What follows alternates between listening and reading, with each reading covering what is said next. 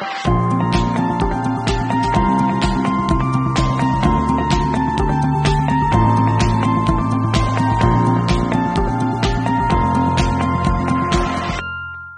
Welcome, everyone, to this episode of Connections Healthy Gambling and Gaming Podcast. I am your host, Tana Russell, Assistant Director with the Evergreen Council on Problem Gambling, and very excited for this episode, our last episode of 2021. I don't know how many we've got this year, but it feels like a lot, and I'm excited for more to come. And of course, I am joined today uh, guest co host, Maureen Greeley, our very own executive director. Thanks, Tana. I'm really excited to be here. I'm always excited to, to participate when I can, but I think at the end of the year is a really special time to be a part particularly this year because we are smack dab in the middle of our 30th anniversary celebration year. So we're not only celebrating 2021, but we're celebrating 30 years. So looking forward to sharing some highlights from this past year, as well as looking forward to 2022 and maybe even, I hope, this the next 30 years. So lots of great things have happened uh, not the least of which is joining you all in this kind of great digital format. So I'm excited to be able to participate. And you'll also get to hear us embarrass Rob just a little bit in this episode. Welcome today. We are going to tell you a little bit about some of the things we are uh, super proud of that have happened this year. And we couldn't do that without having our partner i almost said partner in crime but you know that might send the wrong message um, our partner in successful programs joining us roxanne waldron with the state program roxanne do you want to introduce yourself a little bit Sure. I'm, as you said, Roxanne, and I'm the program manager for the State Problem Gambling Program. And we're located within the Division of Behavioral Health and Recovery in the Healthcare um, Authority. And I've been in the position about three years, and I'm really happy to be here today. So thank you for including me. Awesome. So let me just ask off the bat. I'll get, I had, if I start, I might go on for like the first half hour. Um, what, what are some things that come to mind for, for the two of you as far as whether it's events, programs, services, whatever, something that's happened between January 2021 to now that you are super proud of? Well, do you want me to jump in, Tana? I can do that. Uh, for the state program, as you know, we've had the ongoing problem gambling task force that's been meeting since January of 2020. And our first meeting was in person, but ever since then, we've been meeting online, as you know, as you're part of it. And um, I've been really excited with how the uh, task force has been working together to refine the ideas that we have for recommendations to the legislature around how to improve our services in Washington state. So really excited about that. But really a big piece of that work is the uh, Washington State Adult Problem Gambling Prevalence Study. And that was supposed to take place last summer, uh, a year ago, over a year ago. But because of the pandemic, we decided to hold off on that because it was very difficult to think about how we would do a study um, during the pandemic. So this year we were able to complete it. We had a good response rate. So I'm very proud of that and really excited about the results. And I have to jump in and say that I'm really proud of the Problem Gambling Task Force as well. Now, Roxanne administers that and makes it happen, but that's a wonderful wildly diverse group of people from all areas in our state, whether it's tribal or industry or nonprofit or recovery. And that's made it a very valuable group to bring together. I'm proud that our Evergreen Council has had three representatives to that task force since its beginning, both from our board and from our staff. And probably even more important, really excited that we were able to contribute to the success of the prevalence study by supporting bringing Rachel Volberg from Gemini Research in, who is one of the preeminent researchers in the field of gambling prevalence, both in the United States and in other countries. So, you know, when you talk about the task force, there's been a, a lot of really good work. And I think that we've worked carefully with the Healthcare Authority and the Gambling Commission to be a leader in, in helping that be successful. And I want to add one thing that has really stuck out to me about that collaboration of those on the task force is how much they really have listened when members on the task force have spoken up and said, hey, making these recommendations to the legislature is great, but there's work we need to do now. And there's work that's going to continue after this task force has accomplished its original goal. And when we talk about problem gambling, it's more than just gambling. We need to pave the way to include gaming in this as well and getting some gaming related questions added to the prevalence study and it just being a recurring uh, topic in just the general conversation. I think it's been really great to see how people have, taken that to heart. Um, oh, and another one is the understanding that this prevalence study is done under unusual circumstances, being that it's in COVID. And there's, uh, I've also appreciated that people are recognizing, okay, it's great and we want to make sure we get continuing data further on. And so we don't have this gap of 98 to 2021 again. yeah, both both Roxanne and I are shaking our heads yes, and nobody can see that. But I, I think it's important to know that the people who are most invested in this are people who this is long term. This is not a you join a task force and you're done. Now, it's wonderful to have so many people together, but there's going to be a core group of people. This is our lives, this is our livelihoods, this is our passion, who want to make sure this is the beginning of a process that will lead us into the future in how state agencies and nonprofits and policymakers work together. And, and that's a really I'm very proud of the state of Washington for that because that doesn't just happen in every state. We've we've always been a leader in Washington and it's nice that we still are. Yeah, I would agree with that, Maureen. Um, I know that as the only person in my program in the state of Washington, it is a small program, and there are other states that have um, you know, quite larger programs. And then there are some states that don't have programs at all. So we are fortunate to have a program, but I know that working on my own at times has been really challenging. And so having a group of people that meet that meet regularly and um, are working on figuring out where the gaps in service are and making recommendations about how to overcome those barriers. And um, looking at the future of this has been a wonderful experience for me because I don't on a day to day have someone that I can bounce those, you know, thoughts off of questions and having a great big group of people who coming from different areas and different sectors uh, from recovery from you know clinical side from um, agency side from nonprofit side um, you know, eh, peer, uh, peers and community members. I feel like that's been amazing because as one person, I'm not going to come up with all those great ideas. And so um, my joy has been being able to help facilitate that and um, write down what everybody's saying and figure out how we want to report that back to the legislature. And, um, so the report, as you know, is due in November of 2022, and that will include you know, um, what we're envisioning as robust recommendations that will go back to the legislature, as you, as you know.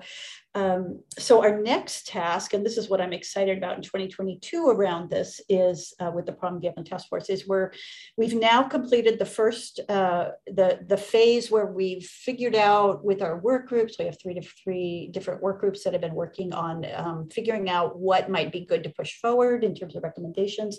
Now that their work is completed and they've really refined those recommendations, the next piece is taking the data from the gambling uh, problem gambling prevalence study and then combining that with other information that we're gathering and then looking at our recommendations in the light of this data and figuring out um, how and what we want to recommend to go forward um, as the problem gambling task force looks at this uh, what what's going to make it into that final recommendation list what um, you know what we will maybe recommend for the future but not immediately. So it's been a really great opportunity. So i'm really excited for what uh, spring 2022 is going to bring around that work and continuing into next fall. And if we could pivot for a second i'd love to talk about one of our collaborative projects which was the not just a PGAM campaign because it went longer than than March, um, but the awareness campaign and the youth have the power to make a difference. Maureen, do you want to share the story of how that youth have the power absolutely, absolutely. You know, we have had a relationship with Rob Maya long before he became an employee of our council, and we're thrilled that for the last two years plus he has been a full time employee. But when he came to us um, with the idea that he might be the right person for our social media and PR specialist position, I had given every candidate a homework assignment to come back with their idea of a campaign that would meet one of the target audiences we had. They could choose their audience, they could choose their theme. I really wanted them to take it from ground zero and, and really show me what they, they had. And Rob came to the interview with this beautiful campaign called Youth Have the Power To. And I fell in love with it so needless to say rob was hired into that position back. He can't ever leave. And we made that campaign a reality because i thought it was so strong and I think it is so strong that it will continue on for years. I think you can do so much with that theme and you can change it out and you can make it different. And that's really what you need to do with youth is constantly change things to keep their attention and keep them coming back to interact with you. So it was a great campaign. I agree. And it's tickling me that Rob is not even turning on his camera or microphone. He'd rather just hide in the virtual meeting space as we talk him up. But yeah, it's really a great campaign. And let me just say, how do we know that it's been successful? So I pulled up our YouTube page right now. I've got it in front of me. So uh, there's four different youth have the power to uh, PSAs to 15 seconds to 30 seconds. Most of our YouTube videos, which we now have, also very proud of this, uh, several on our YouTube page, which is fantastic. They get lots of uh, uses. Most of our views are less than 100 per video, right? But for this particular campaign, the one with the least views is at 374, which for us is pretty good.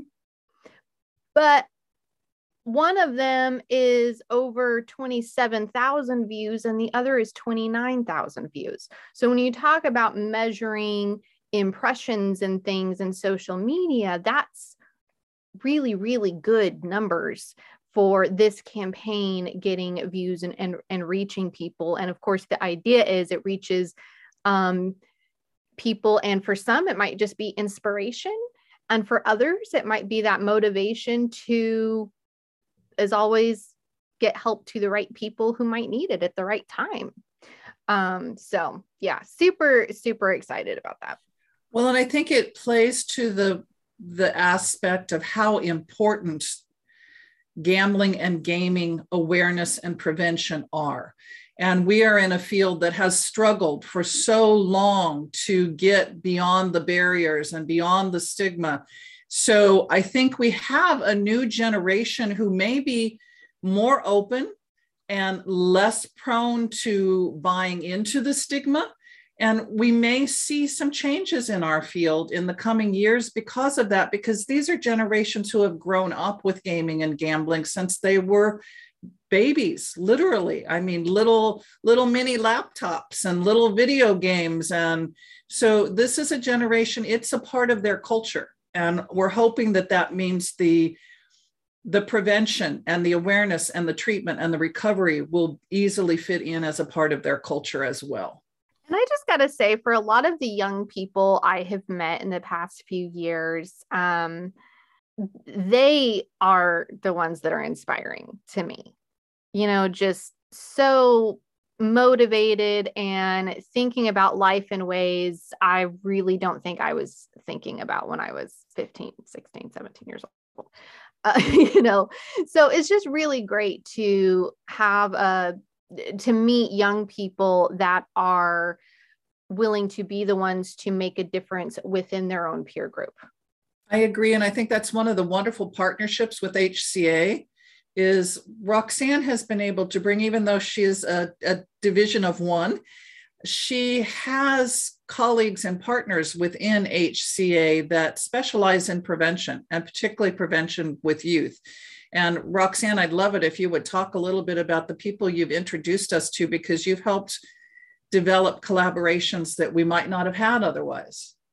Yeah, I'm happy to do that. I one of the struggles that I've had in coming into this position is, as you know, and is true in you know some states, um, many states actually, unfortunately, in terms of funding, is because there's no federal funding. Our program is siloed. We're kind of siloed between, you know, outside of mental health and outside of substance use disorder. And so building those bridges, even when the funding bridge is not in place, is important. And so that's been a focus that I've had. And so what's been wonderful, Maureen, is working with um, ECPG, working with you and Tana and Rob, and then also myself getting, you know, introducing myself to the prevention staff at uh, Division of Behavioral Health and Recovery because they have a quite large prevention unit and um, adult treatment services, which is what, what I'm under.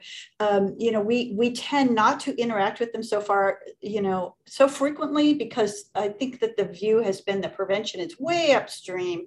We are way downstream with treatment, but truth be told, you know, the, the problem gambling program actually expands, you know, spans all of that, span, you know, spans from uh, prevention all the way through, you know, assessment, treatment, reduction of harm, et cetera. And so it, being able to it, begin to explain that to prevention staff and say, hey, you know, we really need to hook up around this. They've been great. I mean, we've had a few uh, people who have really um, worked closely with us. Um, Anthony is one I can think of, and um, they've kind of had a little bit of musical chairs there, so it's kind of moved around a bit about who's doing it. But what I really feel from them is that because of the time that you put in with them, the time that we put in with them, you know, they've reached out to Julie Hynes and others around um, better understanding how uh, prevention can be done for problem gambling for youth. And also um, and i think they've also sort of begin begun to take in the message around gaming um, as well which tana mentioned. And so it's in their mind. They know it's not actually yet part of their work but i i did have a meeting, um, I think it was about a, a, month ago, with one of the people from um, the prevention unit, uh, Billy Reamer, and he's been working on actually laying out based on uh, prevention models what pieces of problem gambling for youth touch on other work that they're doing in prevention. And so I feel like that's been really successful, uh, largely because of the um, inclusion of ECPG in that process because I don't know much about prevention. I'm not a prevention specialist. I've never worked in that realm. So um, yeah, so I, I, think that has been a great collaboration. I'd be interested to, to see um, what happens in the future. I think another area that's become very important, obviously, it's always been important, but it's probably really risen in the last few years because of what's happening in our society overall is the interest in social justice and mental health equity. And I think part of what Roxanne was saying, getting out of the silos and really integrating so that we are addressing whole person issues and that means bringing in the mental health profession, bringing in psychologists, not just substance use disorder professionals, but people, primary care physicians, people who are counselors in schools, people who are faith based counselors, bringing everybody together and also making a commitment to meet people where they are when it comes to not only evidence based practices, because clearly that's important in our field. It's part of what has given us the ability to get some recognition at the federal level, even though we're not getting the funding yet. We're seen as a bona fide field now. But we also need to remember the culturally based issues. And in Washington, we're such a rich, diverse culture. And you can see that back to the Problem Gambling Task Force. You can see that in our partnerships. You can see that in our advisory community advisory committees that we have now, whether it's Asian American Pacific Islander or Latinx or LGBTQ or people with disabilities or the Black community or obviously the Native American community in Washington.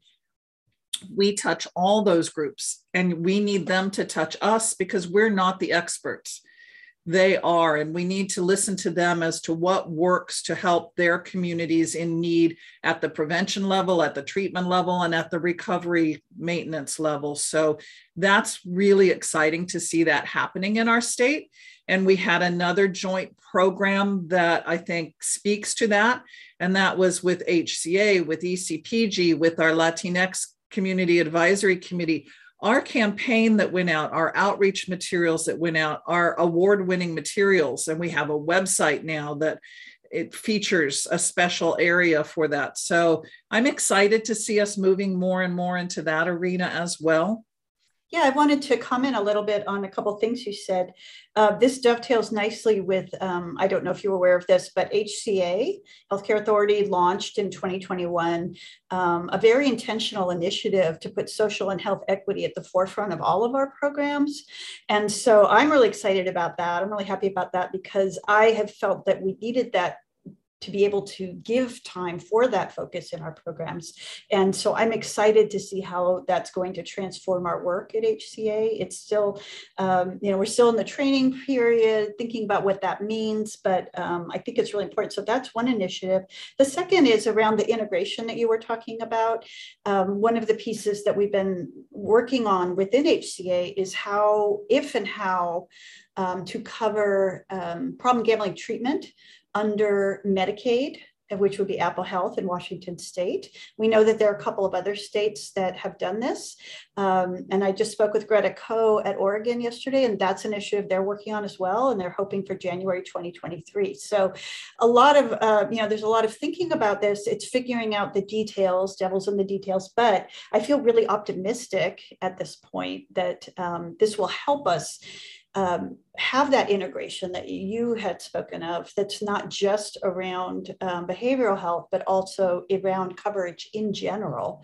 So um, yeah those are a couple of ways that i'm seeing it from my side. So it's really interesting to hear about um, that, that your organization is touching all these other places as well. So i think continuing to work um, together is super important. Those are really exciting.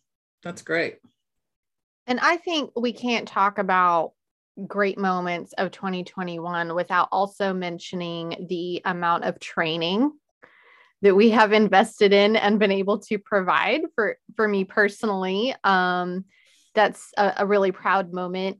So we we pivoted to 100% virtual trainings really in 2020 but we kept it up and even amped it up, so to speak, in 2021 and actually launched a few new programs. Our 30 hour gambling counselor core training, we launched as a fully, which historically was a, a, a four day intensive in person straight through thing. We completely reformatted it into a hybrid of 10 hour self directed 20 hours live webinar and have launched that twice. And what that has done is really open the door for uh, some more convenience for providers to be able to attend that amount of hours to be able to attend virtually. Uh, plus, uh, providers out of state who their states might not have a robust gambling counselor core training program, but they can attend ours and it's approved for the international license. And so we're able to help get providers even in other states, which is still a boon for our field and a, and a boon for getting help to people who need it, which is fantastic. And um, we launched a brand new gaming training twice foundations in gaming disorder so that those who want to specialize in starting to be able to integrate gaming counseling services into their programs or into their practices or pursue a uh, some kind of a credential on that which is through IGCCB and, and, and might continue to develop, develop there. Um, so just from the attendance and and feedback we get on our training evaluations has been super super helpful and um, and a lot of the feedback we've gotten on our, on our training evaluations has been used to further enhance the next program for the next group. So those really they really do get read and they really do get used. We really appreciate that feedback from everybody. Um, and of course thank you to hca uh, roxanne i don't know if i've ever told you this but i always review what we get back on our training evaluations. And every once in a while i'll see a comment that comes through that says something on along the lines of i wouldn't have been able to take this training had it not been for the scholarship. And uh, credit to hca for helping to fund those training scholarships because they really have uh, made a big difference for a lot of people who have attended.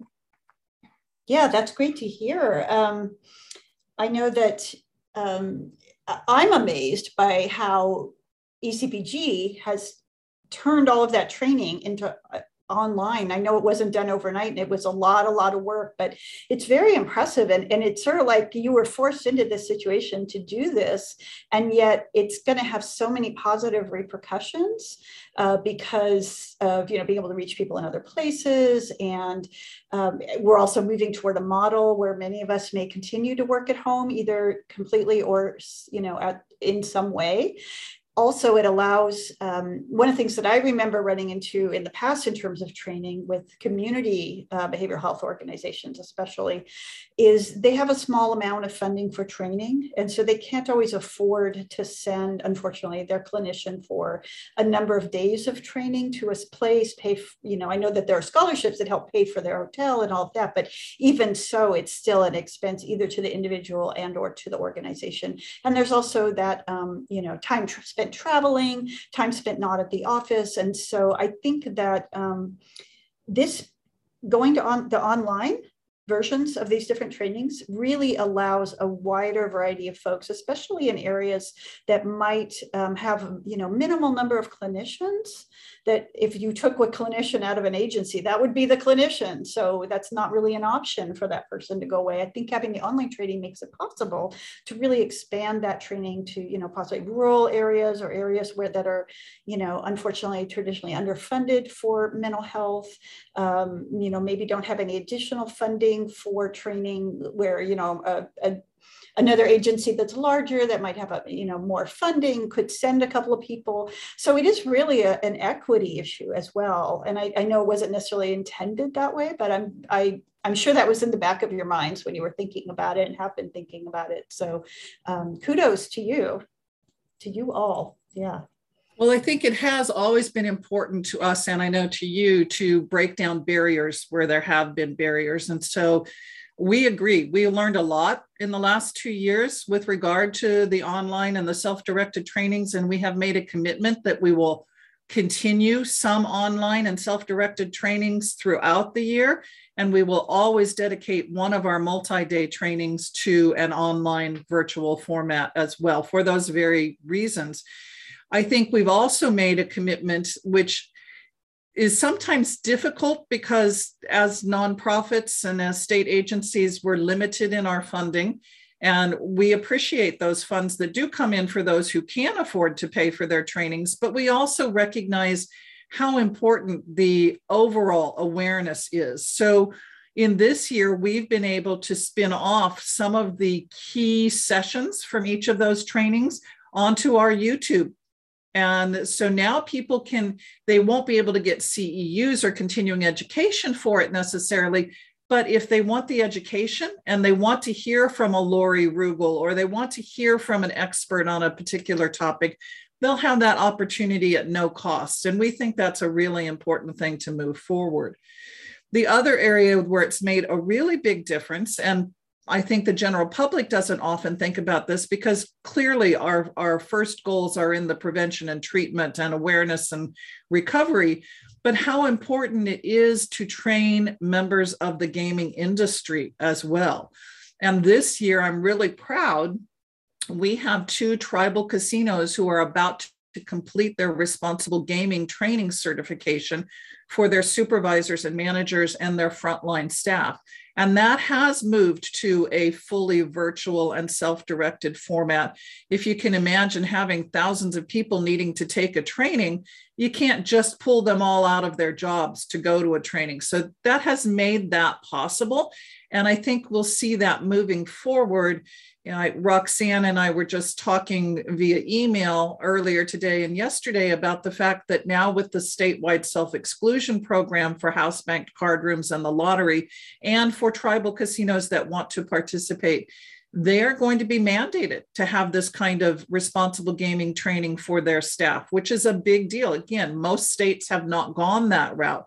So, this will allow them at least one option among others to look at as an opportunity to provide that training for their staff. Yeah, I'm really excited about that, Maureen. Um, and I'm super thrilled that you already have that training online so that as the Gambling Commission is thinking about how to meet that need, help uh, operators meet that need, um, they will have you as a resource to come to. And um, it, it really, it really, in a funny way, set the stage for that. And I don't know that anybody expected it to happen quite so quickly or easily. I'm very pleased. And it sounds like those, um, those rules for the voluntary um, new statewide voluntary self-exclusion program. Um, as you know, they just passed the Gambling Commission for final action yesterday. So now I believe it's moving into the last phase of public comment. And that's, that is great. I know that they are um, have a current plan that the Gambling Commission will open that program on May 1st of 2022. So they're going to be doing a lot of prep on that. And that's part of what we've been emailing about as well. Um, yeah, so I, I, think I think it's I think that that responsible gaming training will be a great thing. And I'm wondering, do you you said that you're doing um, uh, you've been doing some trainings online with a couple of tribal casinos. Do you see that as a, something that might continue in the future?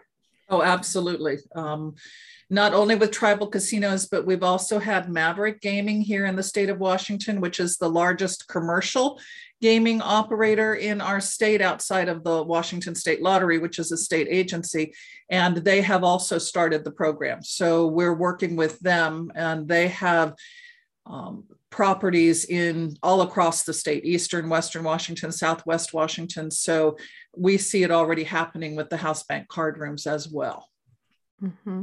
and not just that if if i can say this i guess like so even one of the tribal casinos while the casino staff were getting their responsible gaming training the behavioral health clinic was getting problem gambling training at this around the same time period right? And it was this beautiful symbiotic relationship of let's care for our our guests and our clients start to finish and and back again. It was just really, really well done. It wasn't. It was really, really a trifecta, to use a gambling term, because their tribal gaming authority, their regulatory arm, was working with us on updating their self-exclusion program. That's right. As well. So those are all things that our goal is to do just that, to get the gaming managers and the regulatory authority and the behavioral health folks, and I would even add the tribal courts, if possible,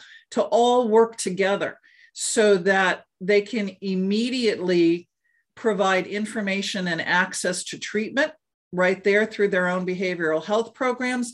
They can immediately provide security and advice on in terms of the self-exclusion program and what steps need to be taken. And they can work with the tribal court system so that when people do come before the court because of an issue that stems in part or in in total from their gambling behaviors that there's an understanding of how to deal with that and how to work together and get that person the care they need. That i think is a key part of moving away from that stigma of looking at people with a gambling addiction as criminals. They're not. They're human beings with a health issue, a mental health and behavioral health issue. And not only does it impact them, it impacts their family, it impacts, in some cases, their employers. So, really working as a whole to get that person the help they need so that they can get away from the disease and back to being a whole productive human being is where we're going.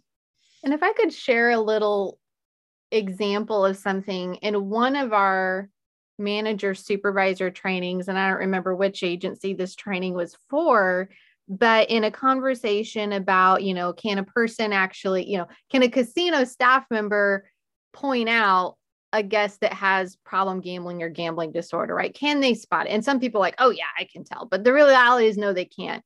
And as a clinician, I was able to say, actually, there are things that mimic gambling disorder. There are medications that can mimic gambling disorder. There are mental health conditions like manic episodes that can mimic gambling disorder. I said, even a trained clinician has to work very hard in a full blown assessment to properly diagnose, assess, and rule out other things. So it's not as easy as just being able to spot it you know your job is to just express when you have a concern and then they're connected to resources and let the professional do the diagnosing and it was this great moment of seeing their facial expressions and seeing everything click into place like oh oh you know like oh this is making perfect sense now right? And it's like yeah i can totally do that. I'm happy to express when i have concern about guests because you know a lot of them they get to know the regulars.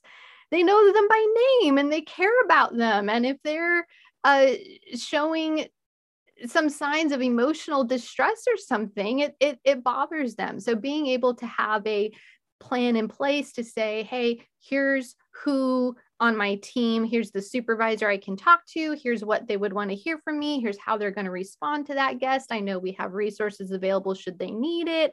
I know we're not going to you know handle it poorly. We've got good training for this. It just it's nice to see them feel very comfortable and happy that this is in place and they're taking care of their guests. It's just like you know the alcohol industry has things to restrict underage drinking or can cut someone off or you know call rides and things like that to protect their guests as well. And, and this is something kind of similar to that and for the employees themselves. I think that has been for many, I see the light bulbs go off when they recognize that their employer is not going to discriminate against them if they, in fact, have a problem with gambling and will instead work with their employee assistance programs and work with their counselors and, and find ways to support their staff because we know that employees within the gambling industry are at very high risk for gambling disorder themselves. So it's nice to see that change that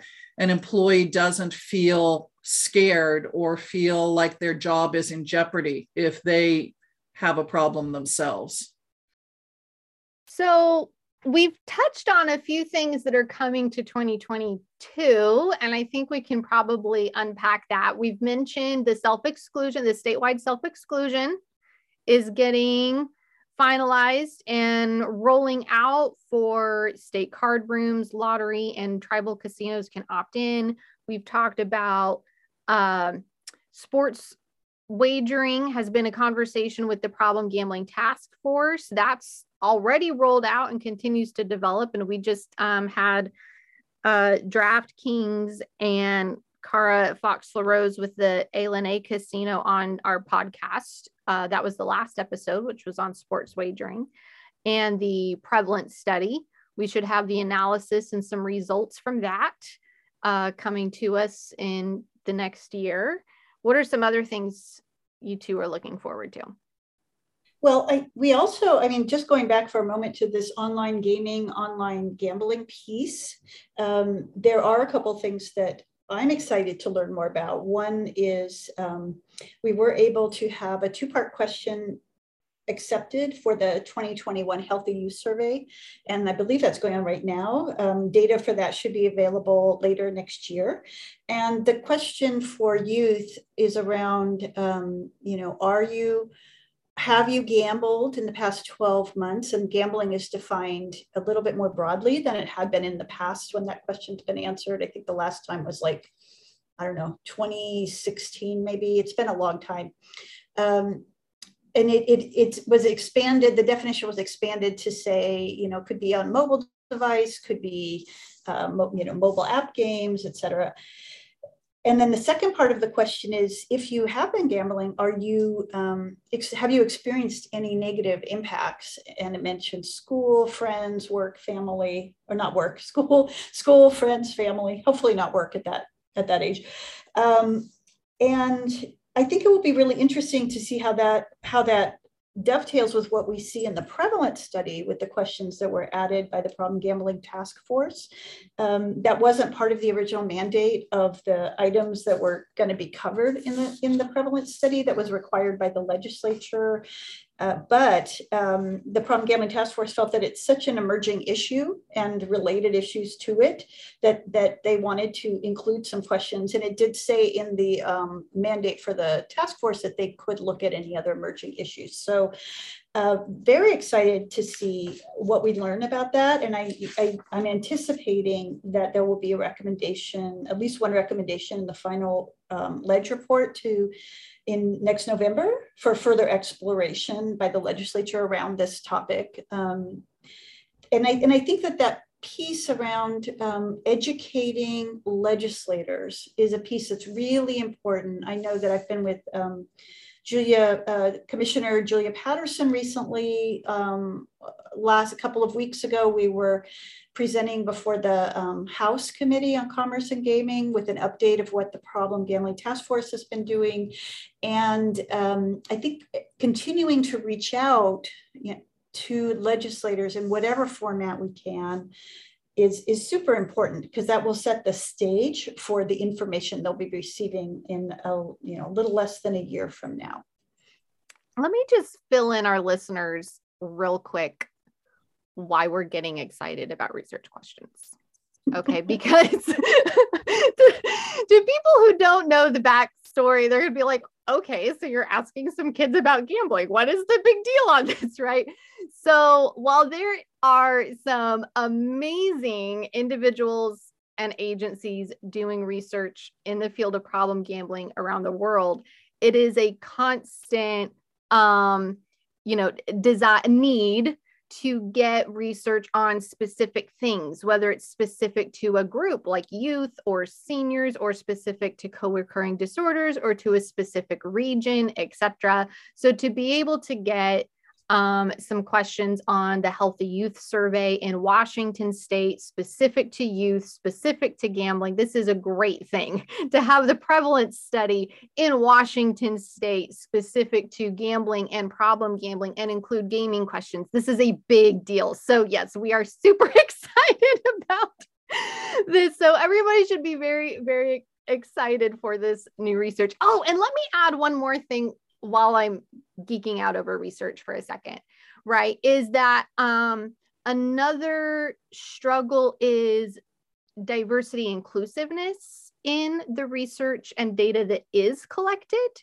And one of the things that was kind of nice being kind of in the background but kept in the loop as the prevalence study was going is the efforts made to get that survey study out to people who don't speak English and to diverse populations and that it was offered in in Spanish and there were they were able to analyze going through and then pivot their way to uh, continue to get the survey out to the populations that were at that point being underrepresented. And so it was really um, a pleasure to see those efforts being done because, as, as Maureen was talking about earlier, there's a lot of efforts going on for amping up diversity, inclusiveness, and in research, it's notoriously been hard to collect to get that to get that data and stuff.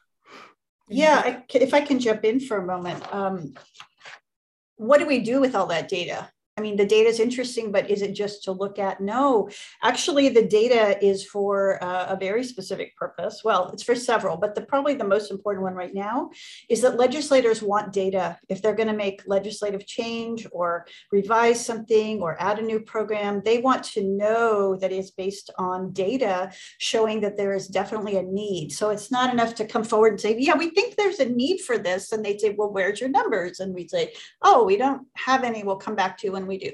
So now we will have numbers that we'll be able to put behind any requests that come forward or recommendations for additional funding, for additional, um, you know, program related services. There's a, you know, a number, there's like a couple dozen recommendations right now that will be, um, you know, as I mentioned earlier, we'll be looking at the data and then looking at the recommendations and seeing how they do or don't back, you know, back each other up in terms of what would be recommended. Um, so, so that's a really critical piece. Other uses for the data are um, to help the state program, to help ECPG, to help other partners, um, other agencies, other organizations understand uh, where services are across the state, where they're not, where the gaps are.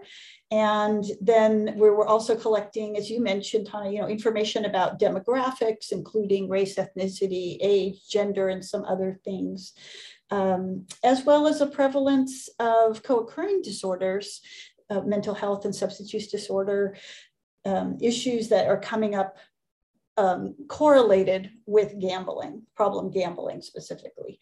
And then also we were asked to look at beliefs and opinions about gambling and then awareness of uh, problem gambling treatment and resources.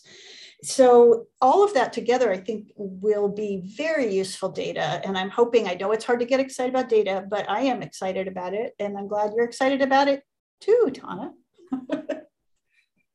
it's particularly exciting because research is not inexpensive, treatment is not inexpensive, outreach when you're talking about media is not inexpensive. So, for a field that has probably less funding than any other mental health field, to be able to do any of this kind of work is really exciting and to be able to make recommendations for the future to ensure there's funding for continued research because, as we've said, going from 1998 to 2001 for a prevalence study doesn't do you a lot of good. You need baselines that you can follow up on so you can see how did COVID impact? How did the expansion into sports wagering impact? And you can't do that unless you're continuing to do research on a regular basis one of the areas we're excited in 2022 to be doing some research on is a survey around kind of a use and needs assessment on our helpline.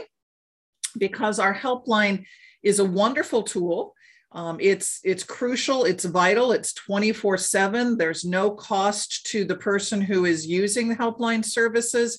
It is in different languages. It includes phone text and chat what it has never included that we've always wanted to and this is one of my if i can do this while i'm still in the field i will feel like i've accomplished something amazing is to bring a warm transfer to our helpline so that someone who has finally been courageous enough to make a call for help which isn't an easy step to make gets to someone who can help them immediately. They're not just getting to a call center, they're getting to a counselor or they're getting to a recovery or peer coach. They're getting to someone who can actually talk to them and help them take that next step. Which may be treatment for some, it may be harm reduction for others, but whatever it is, we need to do that immediately because we know that you lose people. So 2022 is the year that we hope to complete the research and to start a warm transfer program with our helpline in Washington.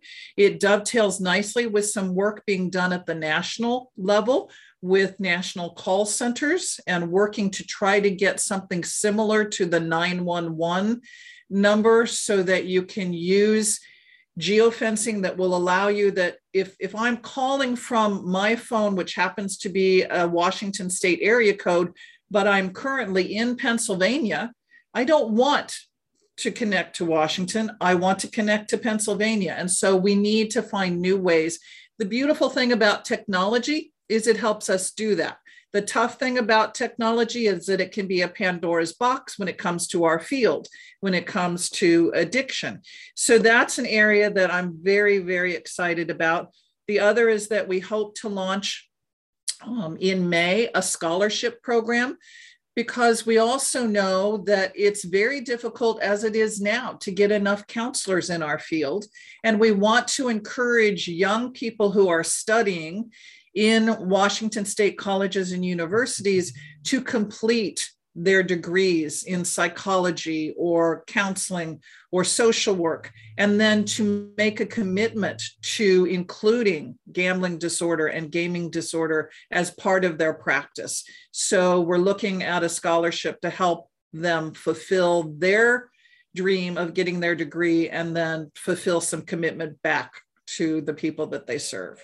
And I would add one last one, and then I, I will let somebody else jump in. But um, when we talk about gaming, this year, as Tana mentioned, we had the Foundations in Gaming Disorder training, which dovetailed nicely with the International Gambling Counselor Certification Board's new certificate for an International Gambling Counselor Certificate. That training allowed people all over the country, and we encourage counselors in Washington to take that training. Next year, they will be expanding that. It will go from a 15 hour course to a 30 hour plus course, and it will be a full certification. We will expand our training to meet that need so that people can get that full certification. And we hoped to launch our first treatment reimbursement contract with Restart here in Washington state. We're very fortunate in our state to have one of the premier and one of the very few dedicated gaming, video gaming disorder um, treatment facilities. And we hope to be able to contract with them to reimburse to allow our counselors to refer people to that gaming treatment as well. So, some exciting things coming up in the new year.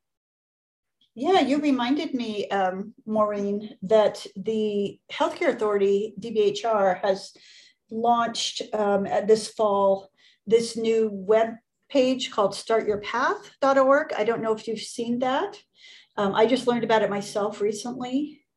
Um, so it's startyourpath.org. And what it is, is it, it's focused on a couple things. Uh, one of the, it's focused on helping people who are um, either going to enter college or in college or are in a transitory, you know, transitional phase with their careers. Um, so ages like 18 to I think 35, sort of the focus area, um, to consider a career, either a career or career change into uh, uh, several specific behavioral health fields, um, including um, substance use professional is one of them. And this is based on identification by DBHR of where we're lacking um, clinicians.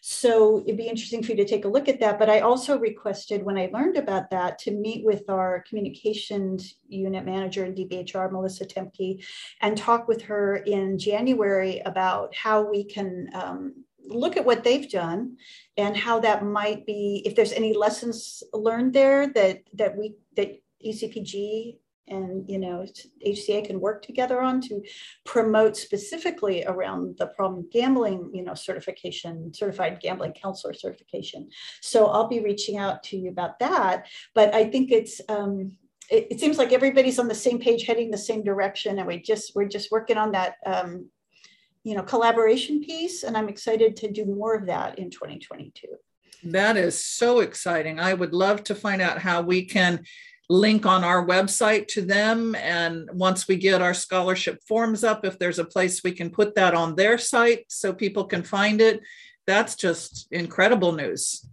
And I'm glad that we're all thinking the same way. I, I agree. Pulling us together so that we're walking down the path together, I think would be fantastic. Awesome. Roxanne, I, I know you have to go. Did you have anything else you wanted to add? I just wanted to express my appreciation for um, being included on this conversation. It's it's exciting, even though we're frequently in communication.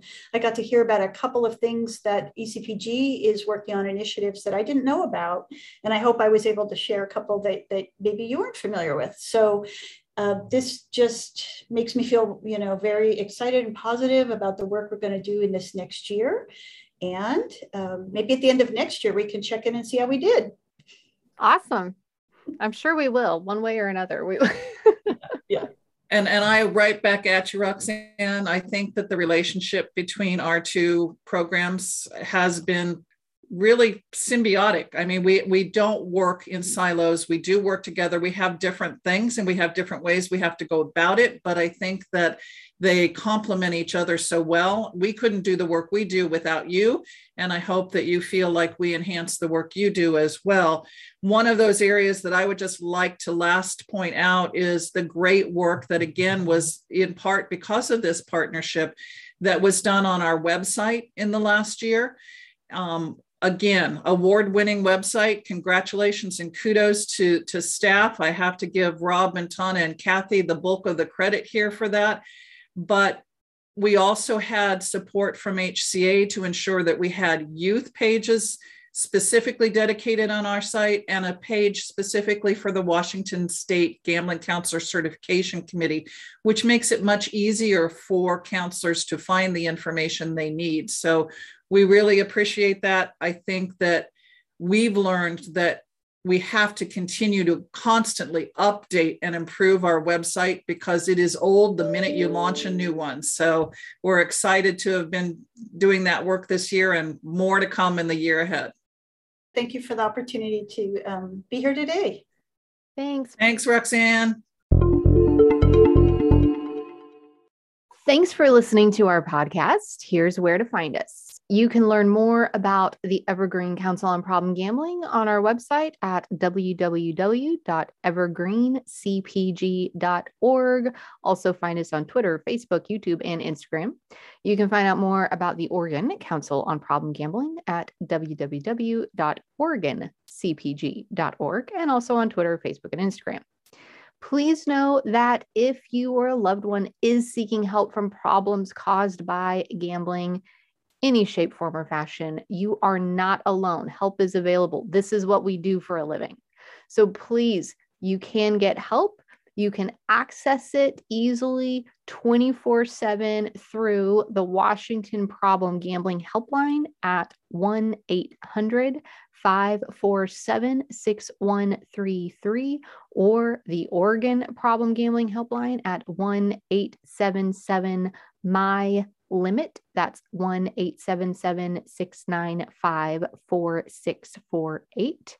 Either of those helplines is available to call or text or by chat through our websites and can direct you to help services and resources near you. So please call. They're there to help, talk, and refer. There's help for anyone affected by problems caused by gambling, whether their own gambling or someone else's. And we love seeing people get the help they need to live the life they want. Uh, looks like we lost Tana. There she is.